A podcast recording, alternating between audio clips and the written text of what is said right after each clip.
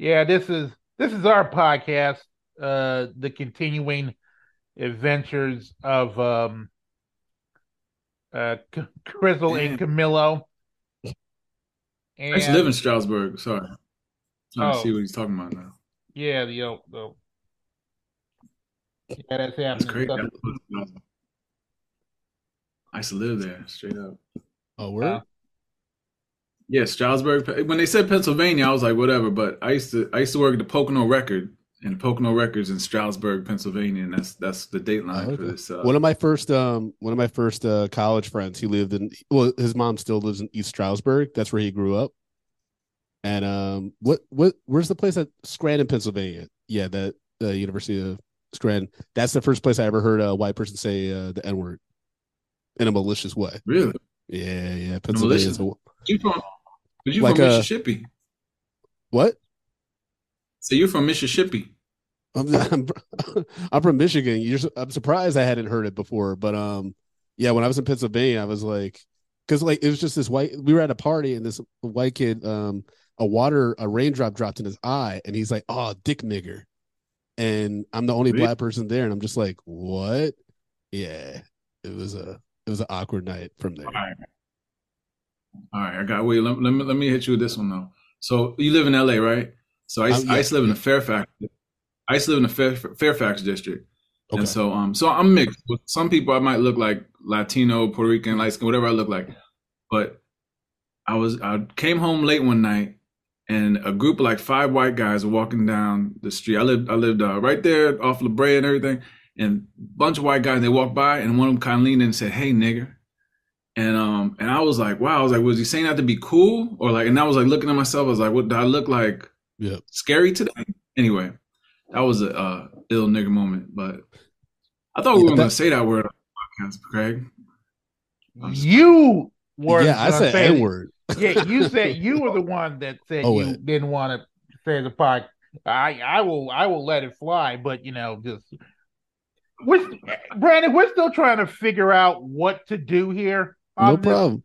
podcast, and uh, I thought maybe maybe well we can bring in an actual podcaster uh, to uh, t- put us in. And for those of you who just joined us, um, we have a special guest with us. Um, he is the uh, co-host of uh, Medium Popcorn and Words movies.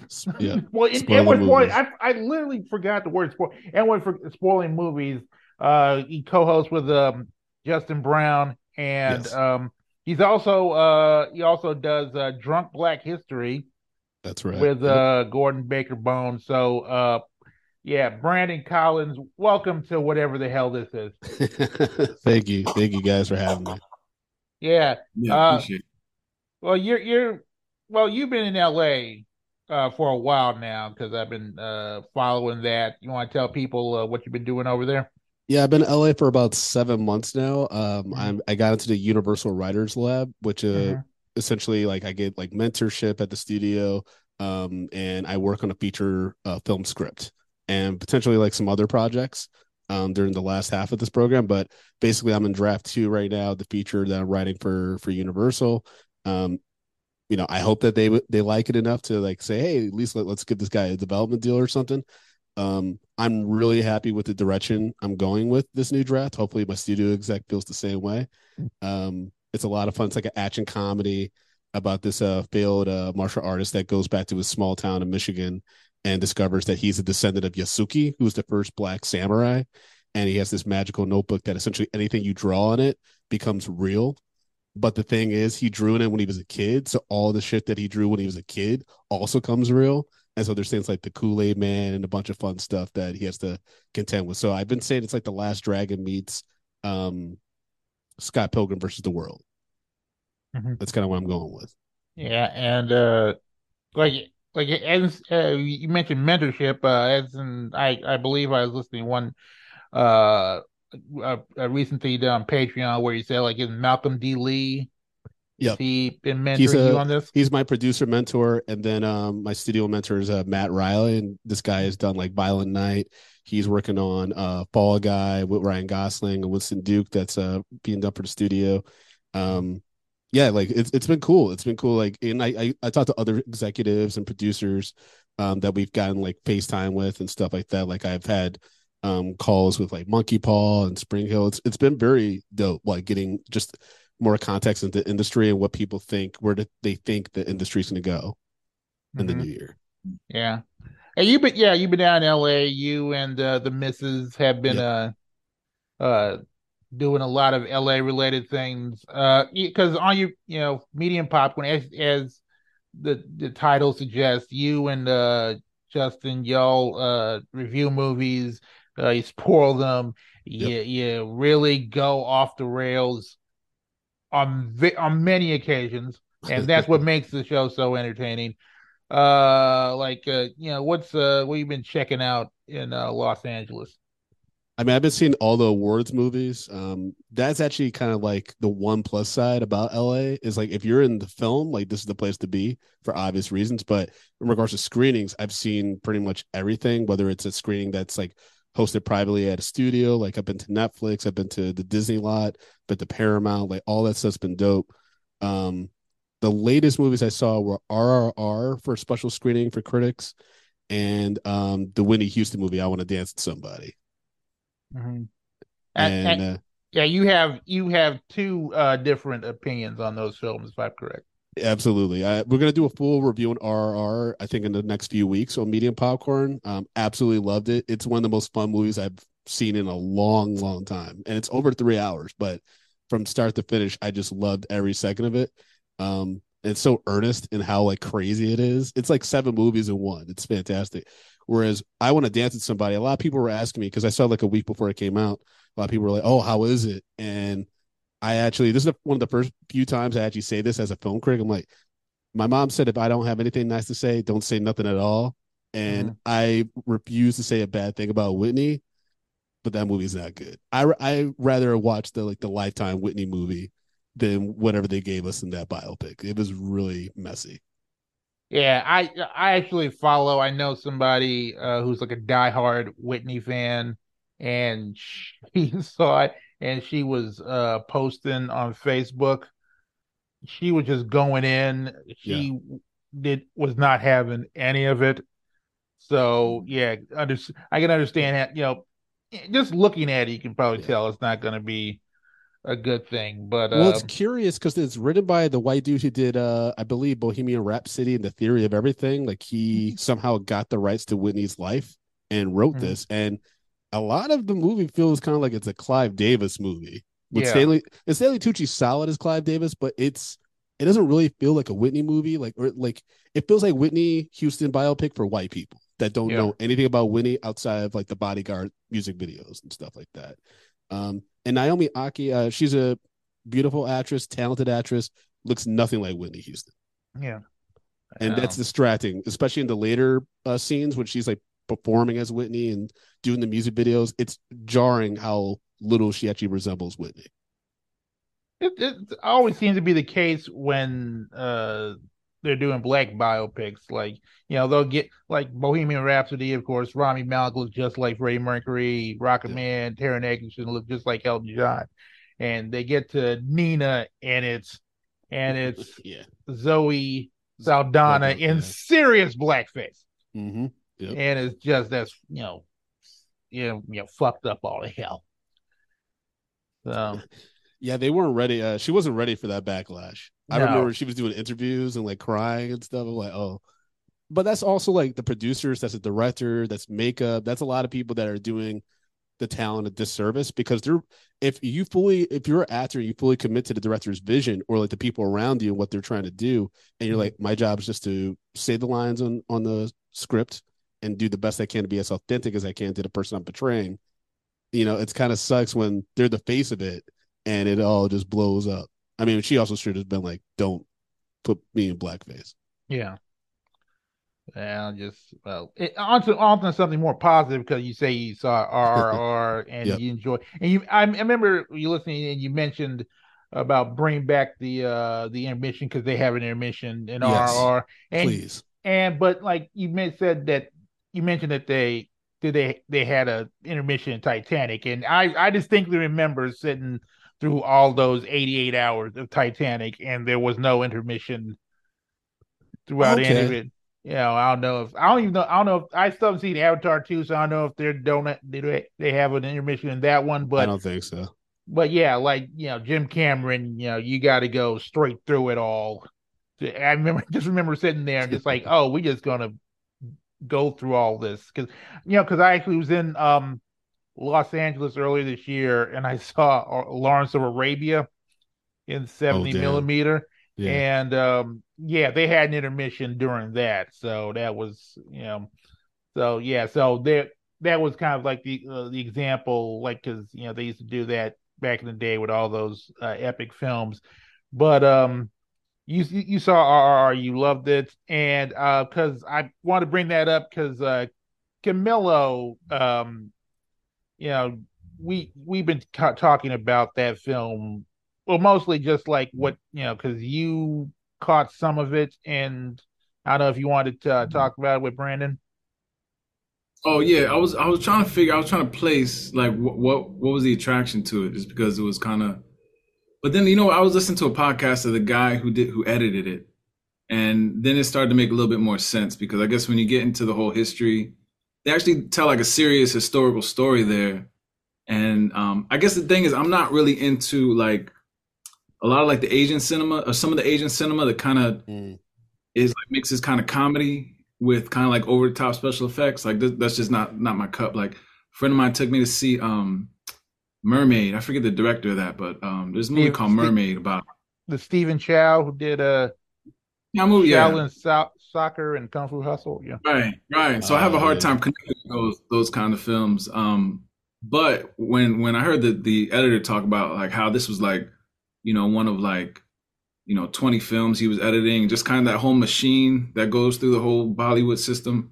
Um, I, I got to do a rewatch. Also, I saw it on Netflix, so that's probably yeah, not that's, the, the best that's what's tough about it is like at the screening, I saw in a big movie theater, I mm-hmm. saw it with a crowd, a booming sound system, and from start to finish, we all just bought into what it was, and we all had so much fun because when I watched it on Netflix, I tried to watch it on Netflix, and I watched the first ten minutes or so when the guy's like fighting all these all these like natives and stuff like that. And it's like him versus thousands of men, and you're just kind of like, what is this? Is this a superhero movie? But when you see it with other people and you embrace the insanity, it just is cuckoo bananas from start to finish. It's like a war movie. It's a love story between the two men that are the protagonists.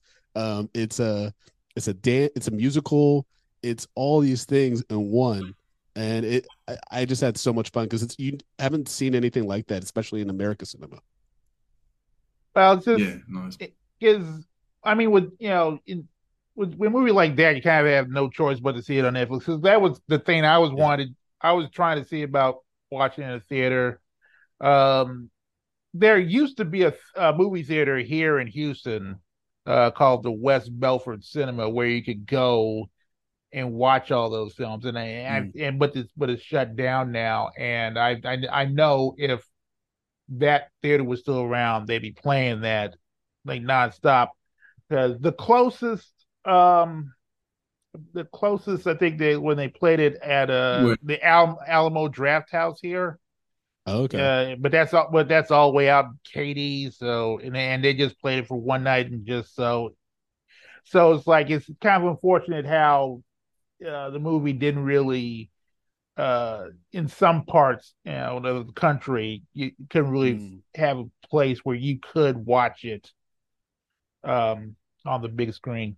Yeah who wins the Oscar, it'll uh it'll be back. Maybe.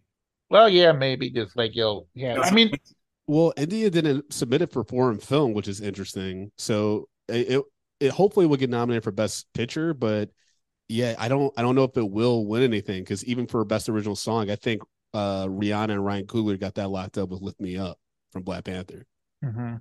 and also like it would be after all the Chadwick debacle, you know, with the the father and stuff like that, I feel like the Academy, if they if they nominate Rihanna and uh, Ryan Coogler for best original song, they're gonna give it to him just off of like we gotta make good to black people because we really broke their hearts a few years ago.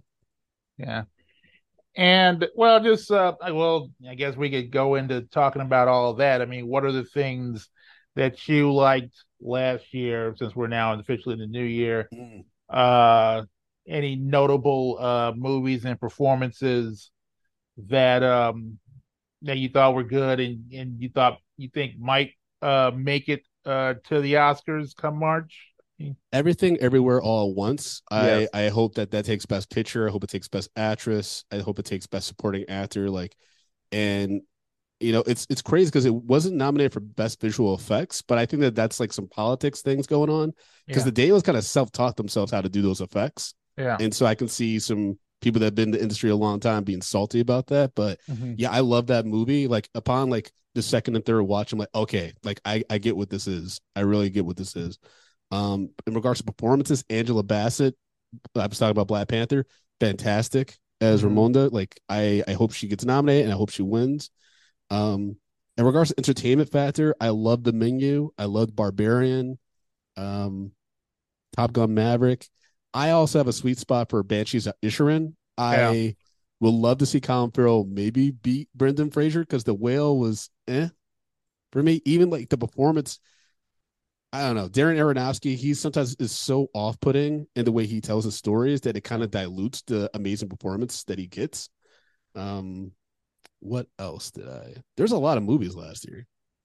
Yeah. You know, there- well, there's there's a, lo- lot. there, there was a lot of everything, sir. There was Yep. just just too much of everything, and just it, it's like one of those things where it's just it's like they all they, but but that uh you know because there's all the issue about um you know movie theaters and trying to bring people back to the movies and shit like that. But it's just like it's just everything's so, so splintered and fragmented, not just in the way that uh, movies are presented through streaming and all these different streamers and everything, but just like what people will uh, uh rally for what people will stand for because of course they Mhm. had the, the the the sight and sound top 10 and the number one movie was a three hour film that uh from from belgium that nobody's really seen and everybody was up in arms about that shit. And also you got the the, the marvel stands going up against the the the scorsese tarantino stands and it's just like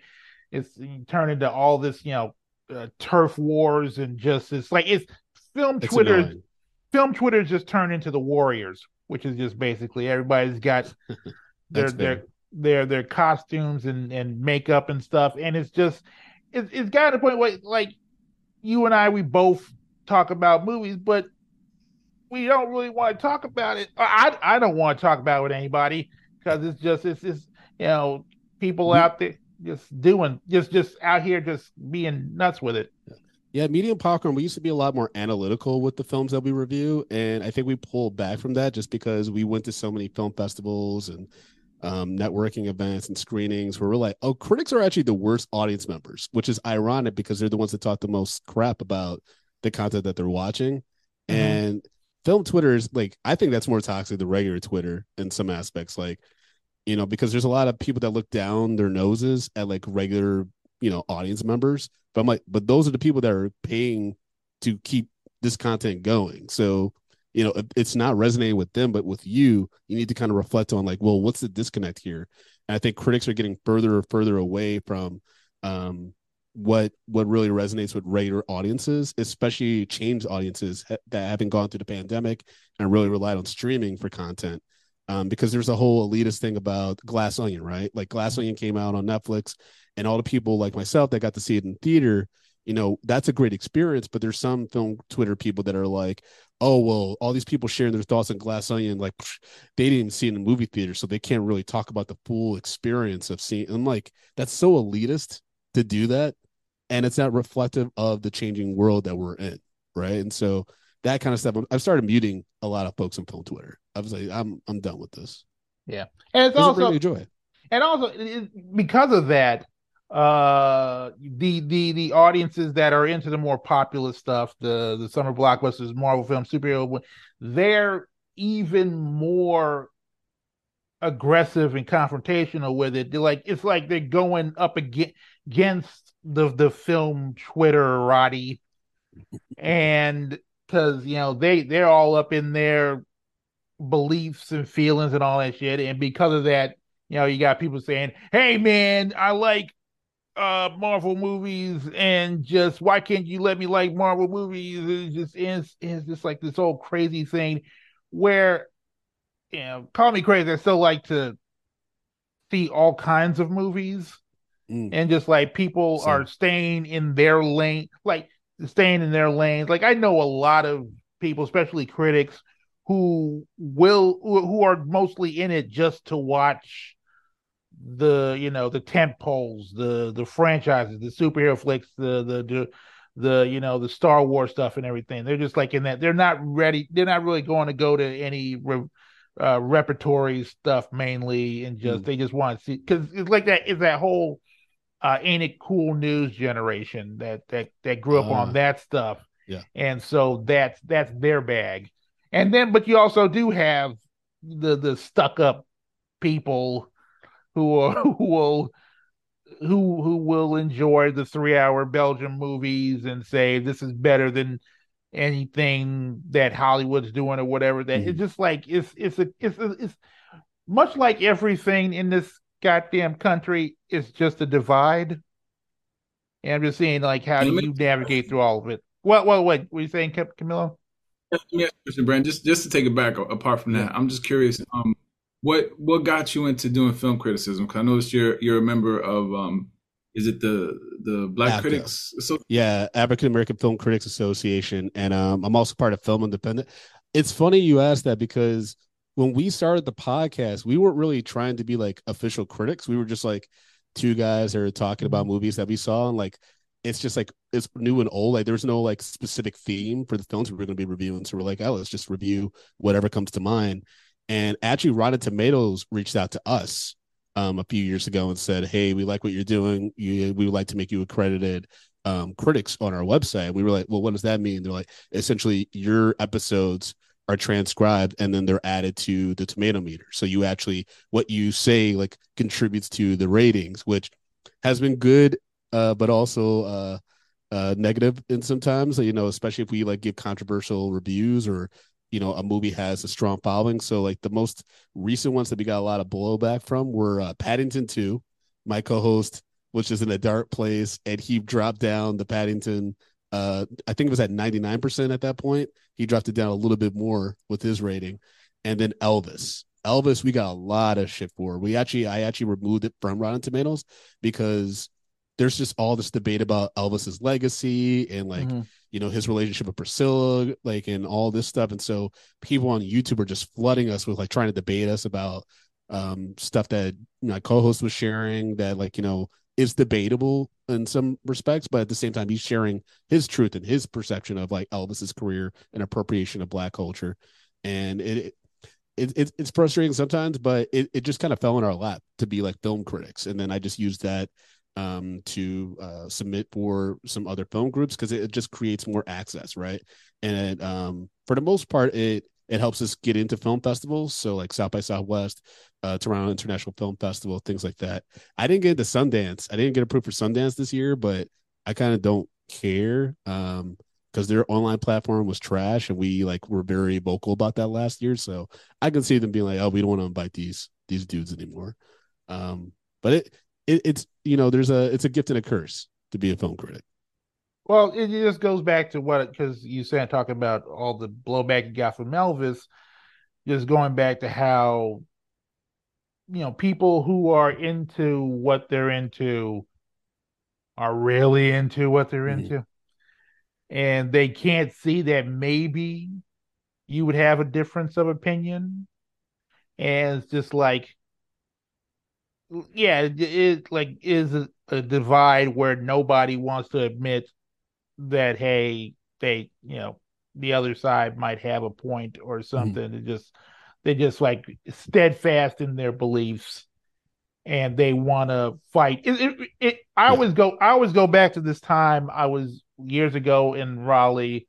Um, I was at a, a, museum and they were having a film exhibit and uh, I was talking with this guy, and I had a couple, and uh, so and he and he asked me, "Hey, what's your favorite film of all time, and I and and everybody knows me knows that Blazing Saddles is my favorite film of all time. So I just said that Blazing Saddles, and he said wrong, Big Lebowski, and I'm like, well, why told you wrong of your own personal favorite yeah, film? yeah, just like I'm just like I, I literally just said I told him, like, well, why the fuck did you ask me what my favorite film of all time is if if you're going into it? It's just like in that that right there showed me that sometimes you know just it's it's it's not eh, just just being you know just having opinions about movies uh and and talking about with people is in, in a in a in a very uh just a just a conversational manner just like a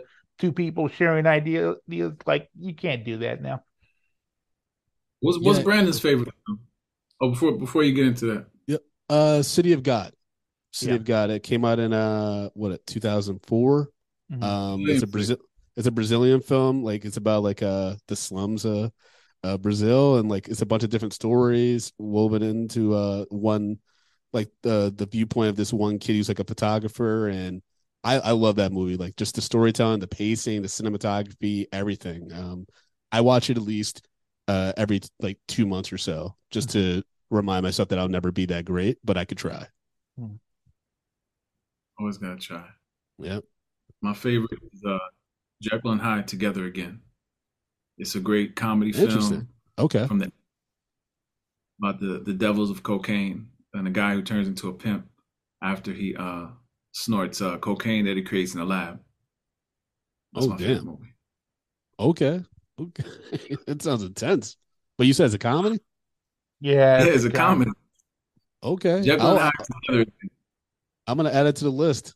Justin and I, my, my, my co-host and I will review it. It's it's one of those movies that's on YouTube, and you know if you Oh. know if you know Brant uh, Justin's on- old thing about you know Amazon too. Sure No, it's a legit. It's a legit release. Oh, Paramount might have. I forget who did. It's it's a it's a studio movie. Mhm. okay. Okay, so it's Three Ninjas. Is that the Chuck Norris? Chuck Norris. That's a good three. no, Ninjas. uh what? No, it was um Hulk Hogan that was in the third Three Ninjas. I don't know why I Oh, know okay. that. But uh yeah, Chuck Norris was in Sidekicks, which is also another batshit crazy movie. Sidekicks. Yeah, with the No, kid but, not, uh, but you're getting, about to get into something though.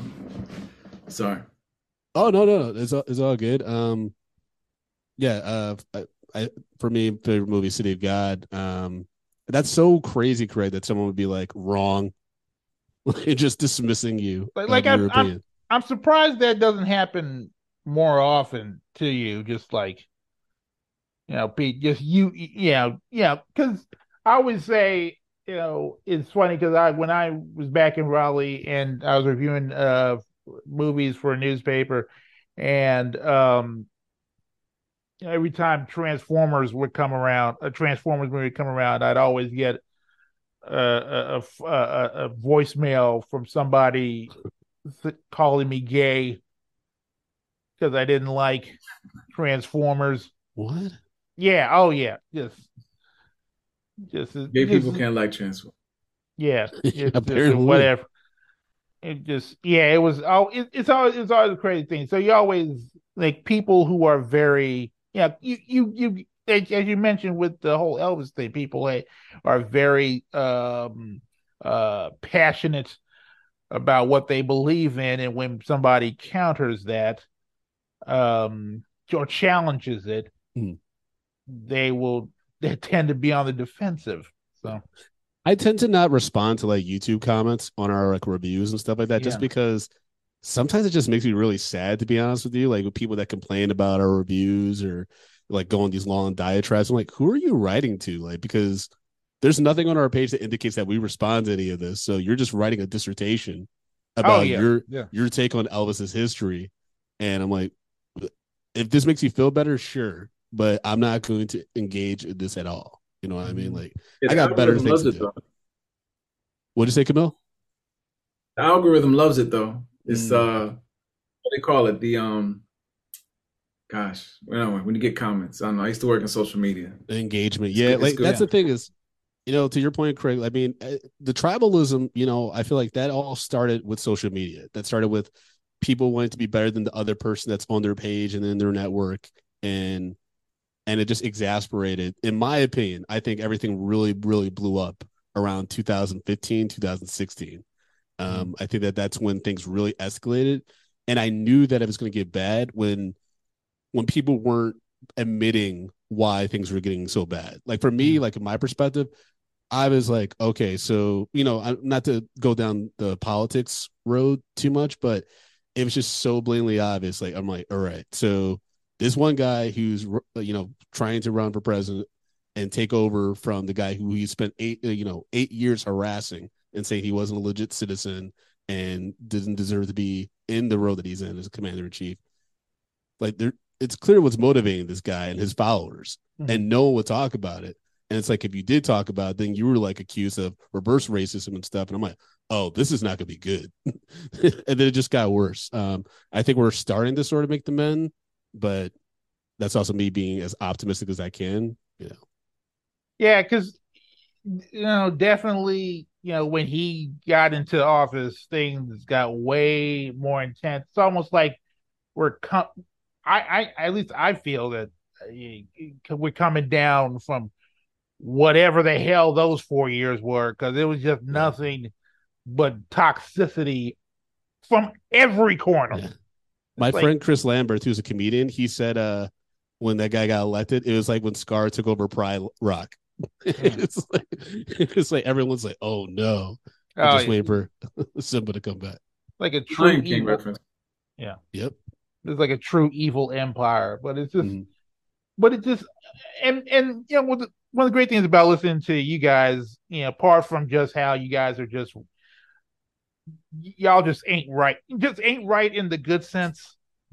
Like I, that's the reason. Like yeah. we like because we go back because like I I'd actually wrote about Absolutely, the podcast. Yeah. I interview guys for RogerEbert.com and we've had various things that we've done together. And, and Camilo, I, I, think that that is actually what kind of got us on the radar of Rotten Tomatoes. So again, Craig, thank you so much for always like rocking with us and being a fan because I think that write up and Roger Ebert, I think we got Rotten Tomatoes reached out maybe like a month or two after that. Wow. Um, wow. Yeah, because Lady Ghostbusters, quote unquote, came out, I believe, in June of that mm-hmm. year. And yeah. I think you wrote you like we had to write up like a few weeks after that because that was a big part of the interview. And then we got invited to join Rotten Tomatoes August of that year. So it was pretty quick. Ah, well, yeah, good to see, good to see stuff come out of that. Mm-hmm. But it, it just you know what what I like about you guys also is that you are guys are pretty fair. You are, uh, you know, you you like you watch a lot of films, a, a lot of films that fans like myself may review, uh, may uh request, and and you just you you you don't stay in one um like in one lane or one genre and stuff, and especially even when the uh the superhero films uh come along, like there there are those that you you you may not find fully satisfying and and you kind of recognize that you know that you know that they're not all winners and mm-hmm. for you know i don't know if you've spoken to some superhero movie fans lately who you know who can't seem to comprehend that there are a lot of them out there and they take over multiplexes. You know, you know, they just like half the multiplexes is playing some sort of uh, superhero film or or some uh, franchise film mm-hmm. or whatever. You know, they uh, you know don't get that just that a lot that they're mostly just filler. Yeah, and just like very expensive filler, so they can so people can get in and see it and just just go to i mean just what is your like just your whole i this uh, whole sense of what's going on with with just the way that uh, the studio system operates these days with just because it's mostly you know just uh just ip film. yeah ip it's just nothing but uh just you know the superhero movies the uh the the familiar blockbusters the sequels the remakes the reboots. You know i think for me like uh from what I've been hearing, a lot of studios want you to come with your own spin on like IP that they can either mm-hmm. reboot, um, create like sequels to, things like that. But there is like at Universal, there is hunger for original ideas. They just can't be like hundred million dollar ideas. Like Damien Chazelle, like like guys like him have kind of like messed it up a little bit recently with like getting a huge budget for an original idea. Mm-hmm. Um, but I think if studios follow the Blumhouse, uh, you know, approach to movie, making movies, which is make them on the cheap, like try to keep it under like 30 mil, mm-hmm. then market the hell out of an original idea, and then you're going to make back your money and more, and potentially launch franchise on your own, and it's still a modest budget because you I think that that's what they've been doing so brilliantly with a lot of their uh, original content and the with the the collaborators they've been working with, like Monkeypaw and stuff like that.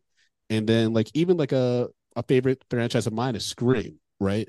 They made Scream Five relatively cheap, and then Scream Six has I think a ten million dollar more budget mm-hmm. than the last one. They made hundreds of millions of dollars, right? So like that kind of business approach I think makes sense.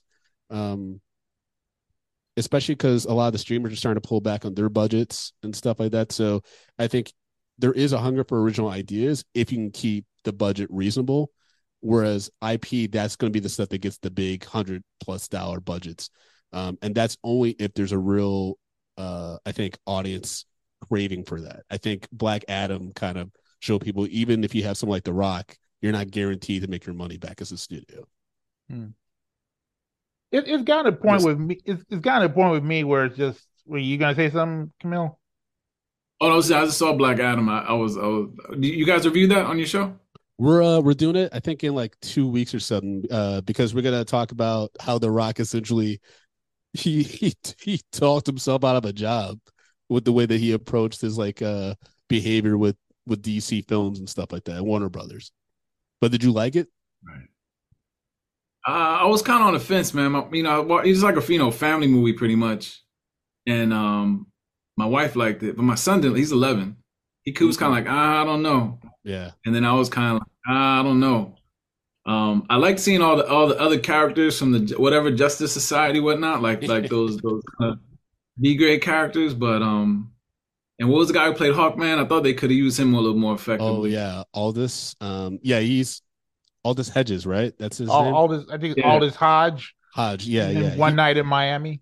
Yeah, he was solid. He was solid in that. Um, yeah, I felt the same way. For me, what was most jarring about Black Adam was that it made me realize, and I've said this on my podcast, Media Popcorn, before, which is that Dave Bautista is actually the best wrestler turned actor because The Rock kind of plays he plays the same kind of character. Even when in Black Adam, when he's supposed to be kind of the anti-hero, he just gives the smoldering look and i'm like it, maybe that's just his comfort zone and he refuses to budge from that or his representation just won't push him to do anything outside of like these action movies but for me it's getting kind of stale at this point like i think uh Bautista he does so many different projects with great directors that you're getting different layers of him like when James Gunn came out and said he's the best wrestler turned actor, I fully agree with that because he's working with all these people and consistently. People are always like, not only is he a pleasure to work with, but he gives you what you're looking for of uh, an actor. He's committed, and you know that's that goes a long way. I think The Rock,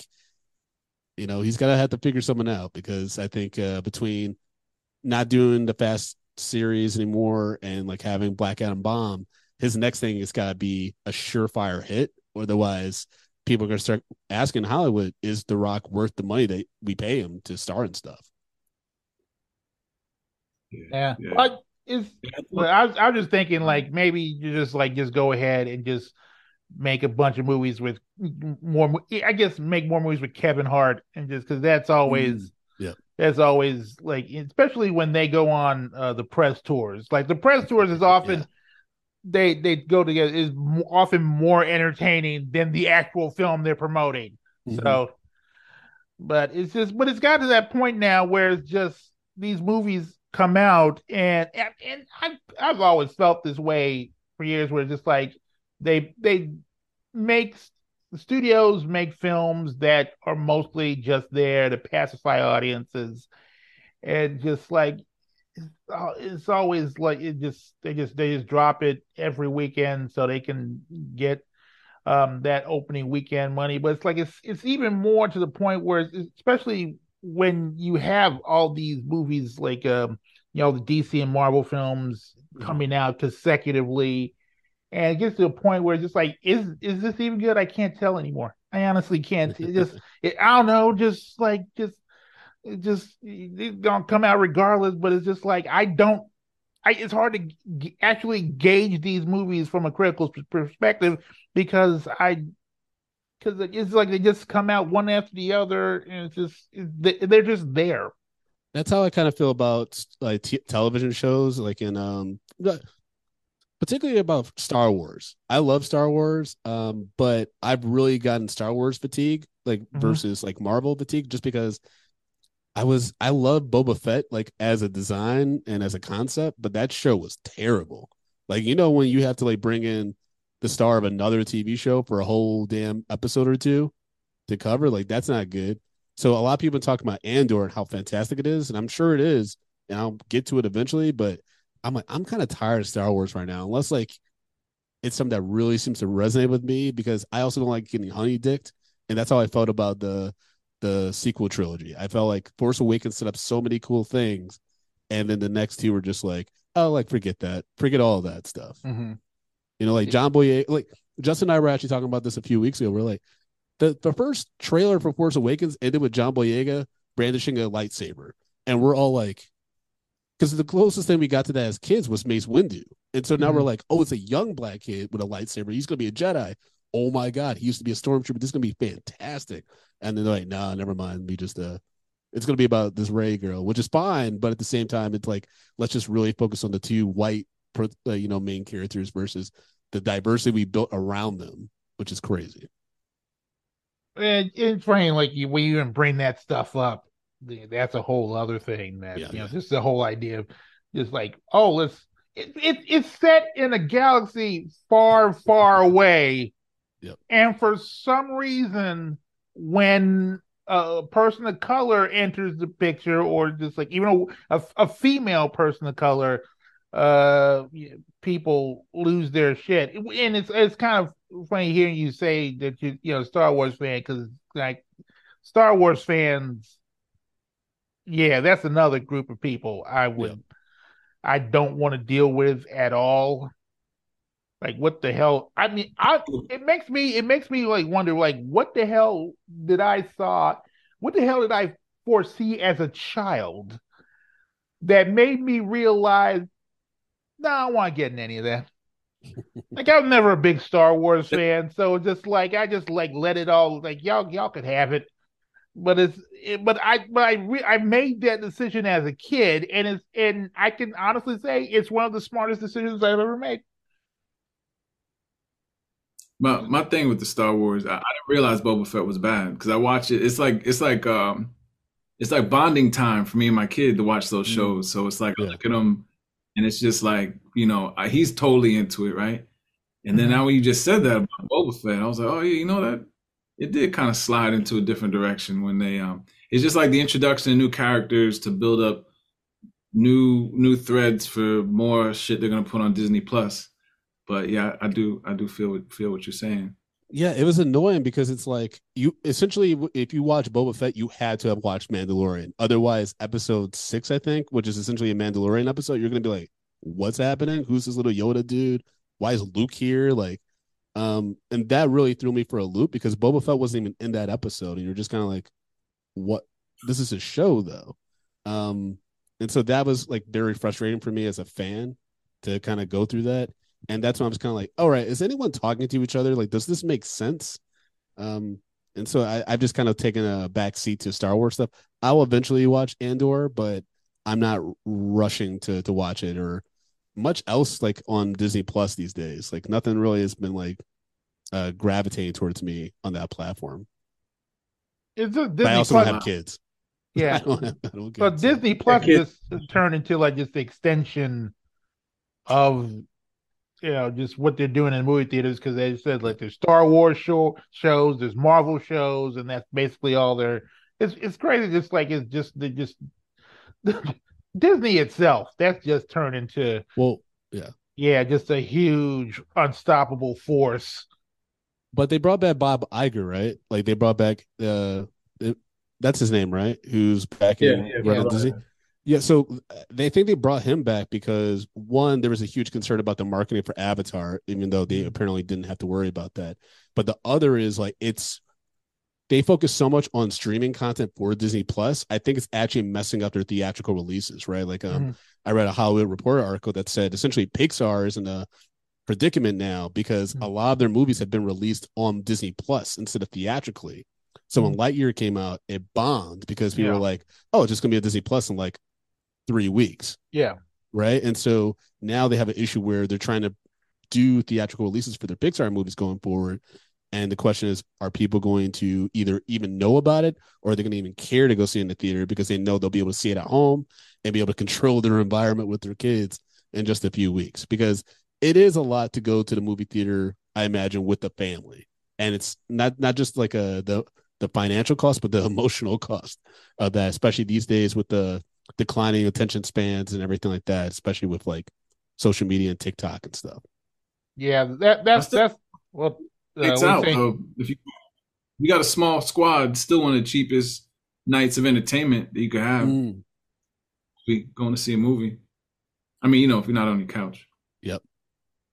Well, I mean, that's what the Everything else. pandemic did. To just show us, to show us all, oh, we don't really have to leave the house.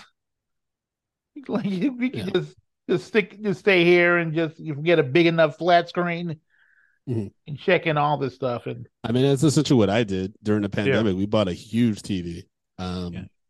but like that also like worries me sometimes when I think about that because I don't think we as a as a world have reckoned with the ramifications of the pandemic. I think we're kind of trying to go back to business as usual, and Mhm. this is like universal trauma that we all need to kind of talk about how it impacted each of us individually. Because until we do that, Mhm. like that's just going to keep seeping, and there's always going to be an anxiety of like, is this going to happen again? yeah, you know what I mean? And if it does, then it's going to be even worse because we're going to say, okay, this is happening again, and we didn't do anything to learn from the previous time this happened. So, you know, it, it can Yeah. it can create a lot of fatalist uh, I- ideals if you know we don't try to reckon with this. yeah. People, people have just you know taken to the whole like you know just it happened. You know, COVID happened, and now we can go outside and just do whatever. And I'm just like, nah, nigga, this is like. It's like people still suffering from long COVID and just still having stuff. I mean, mm-hmm. look at Tom Hanks for Christ's sake. Just he just just like just like this this frail guy now, and it's just you know we gonna have to like you know figure out just just how how to to deal with those past couple of years. Yeah. as you say, it's yeah. I mean, Tom Hanks is. I think he's he's kind of lost his mind between having a son like Chet, and then the past two performances of his. He's he's kind of going off the rails a little bit. yeah. Have you seen that man called Otto thing yet? No, I heard solid things about it, but between his performance in Elvis and uh that uh Pinocchio Disney Plus movie that was Yeah. god awful, I was like, I'm a I'm I'm a pause on Tom for a little bit. hmm Wow. And, uh, let me ask you real quick about your um, because I'm I'm in the I'm in the documentary space, so I do like a lot of like uh, Mhm. grant writing, all that stuff. I'm curious about your um, about how you got into the Universal program, uh, what that took, and, and sort of just like your you know what it took for you to get there. Yeah, I mean, um, shout out to my friend Tommy Ray, who uh during the pandemic, I like I've been like writing like screenplays like quietly on my own for a long time. Um, Craig, who's a long uh, fan of Media Popcorn, knows that I I was in the screenwriting class in college. I kind of kept that to myself until like we read one of the scripts and it was god awful and also incredibly offensive. Um, but before we even did that table read, uh, it was around 2020. My friend Tommy was like, "Hey man, you like you're writing these screenplays. You should submit to writers programs." I was like, "What are those?" He's like, "You know, you can get like you know guidance and mentorship for screenwriting. Like there's some studios have them." I'm like, "Okay, cool." And so I googled writing programs at studios, and Universal was like the top one. I'm like, "Well, I love Universal. That shaped my childhood, so let me apply." Um, and it's the only writers program I applied to. And uh, after uh, a very long interviewing process and, and waiting and seeing, um, I got it. So I had to submit um, a screenplay I had written and a treatment for another screenplay, uh, which a treatment is essentially the story of the script that you're planning on writing and the character breakdowns and stuff like that. Um, and so I submitted those. I submitted an application with the essay. Then I had uh, a phone interview. I had a phone interview after after I got through the first initial round, and then I had like a kind of a round robin interview process where I interviewed like back to back like for three different people. Um, and like they were asking me questions about like what's the movie you're most excited about and what's the creative that you most want to emulate their career and things like that. And then um essentially that the last interview I had with the program was August uh 2021. And then from that point till March 2022, every month they would email and say, Hey, you're still in contention, but we're trying to figure some stuff out and solidify our list. So we'll let you know as soon as we can. So I waited like several months and I didn't know like how quickly I would have to pack up everything from New York and leave for LA. They told us in uh late March and I had just April to figure out how I'm gonna move to LA and be there for at least be here for at least a year.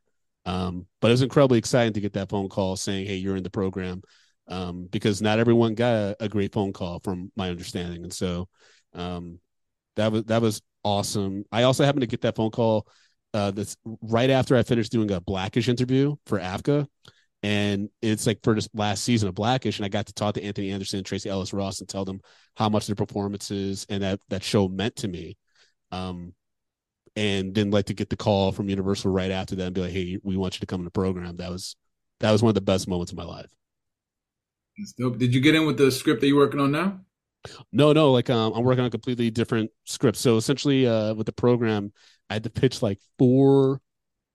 No, I had to pitch like six ideas, um, and then I wrote treatments for two of them, and then the studio execs, um, and, and Malcolm D. Lee they helped me pick like the the final idea. I I had one pitch to Malcolm that like uh, I don't want to tell the idea because I might revisit it, but I told the idea and he sat back and was just like, "Yeah, that's weird, man." He's like, "I was like, oh, okay." Like this this producer that's made a lot of successful films just like, oh, you're you're fucking weird. I'm like, all right, I'm, I'll just embrace that. But uh, that was that was interesting. But yeah, like I'm I'm writing an original idea for the studio. That's I mean, cool. I mean, all you had to do was was was listen to your podcast and realize. Oh boy. Yeah, just uh, weird. I mean, you get you you getting any? You've gotten any feedback in uh, L.A. about your podcast?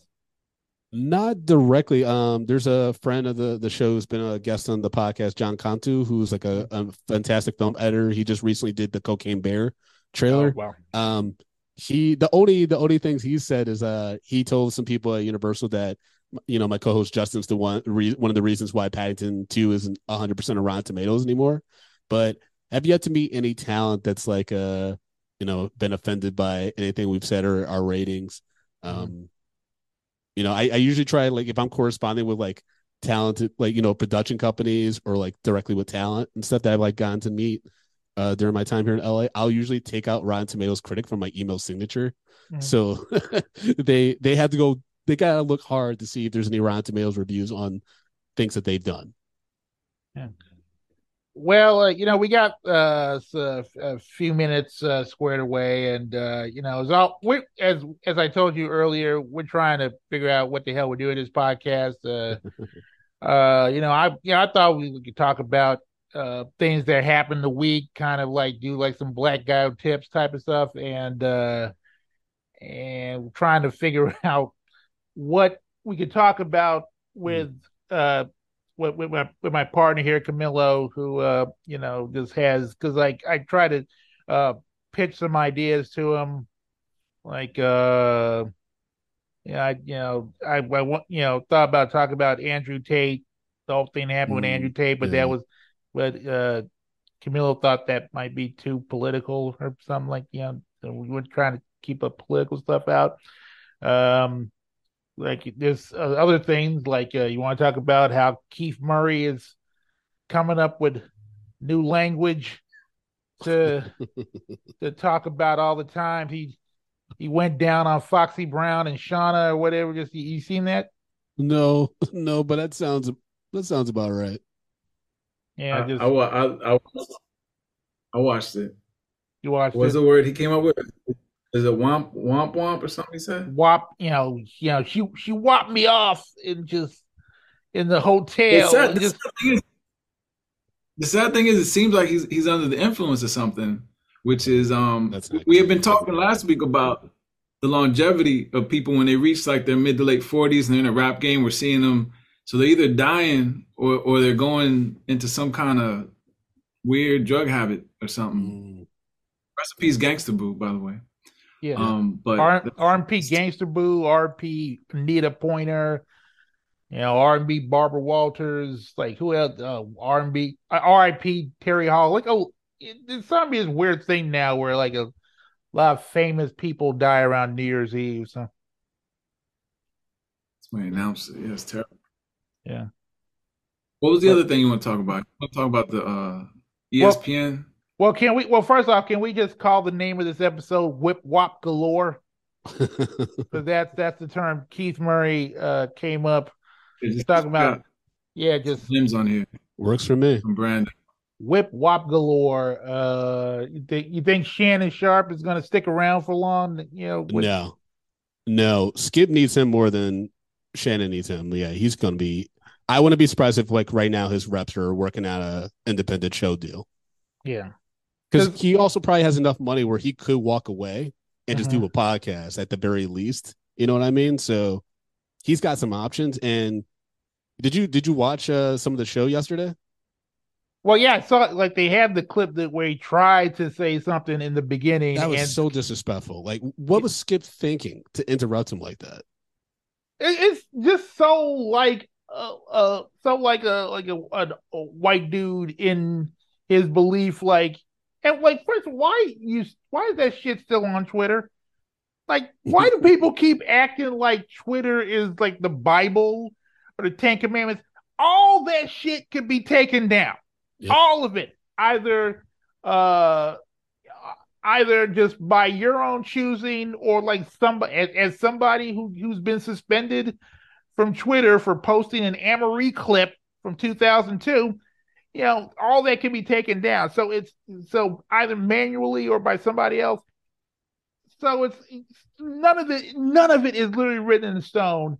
And like even if he feels that he didn't have he didn't uh think that there was a problem with that tweet Mhm. you know it's still causing a lot of shit. So Yeah. just take it down. It's like it's no it's, it's no it's it's it's it's not you know there's no you know pr- you know skin off your back if you take it down but you know just he's in steadfast like i believe in whatever it's just in, and just everybody just like oh you just being a dick now it, first and and once again it is it's not about you it's about the kid that Mm-hmm. you know had the cardiac arrest in the middle That's of the game financially screwed, probably.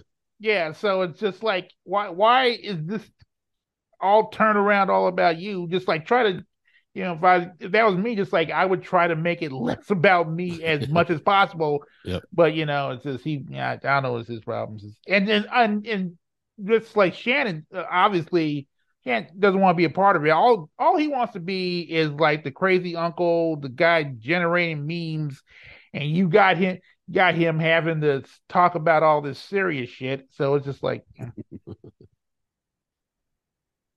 yeah, it's just an unfortunate situation. Mhm. Sad Yeah. business.